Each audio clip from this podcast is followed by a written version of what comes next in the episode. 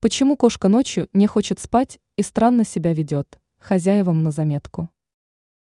В зависимости от того, в каком возрасте вы берете кошку, вам придется слегка изменить свой уклад жизни и переставить в другие места некоторые предметы. В возрасте до 3 месяцев котенок может гулять по квартире только по полу, в редких случаях он пытается взобраться на мягкую мебель. И в этом возрасте на питомца еще можно повлиять. Кто бы что ни говорил, кошки очень понятливые животные, и после внушения котенок продолжает упрямо лезть туда, куда нельзя, сделайте это невозможным.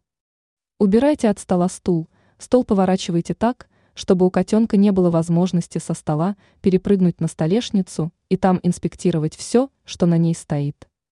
Все, что делают котята, это не вредность, а чистой воды любопытство.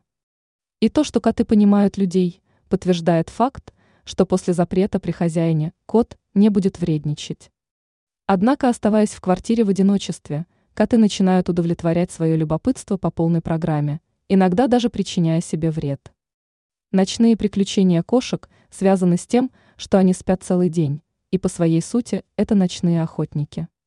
Поэтому, если есть возможность перед тем, как вы соберетесь ложиться спать, с котенком нужно поиграть, причем так, чтобы он хорошо побегал. Иначе ваш зверь всю ночь проведет на охоте, находя на полу оброненные вами предметы, и будет шумно с ними играть.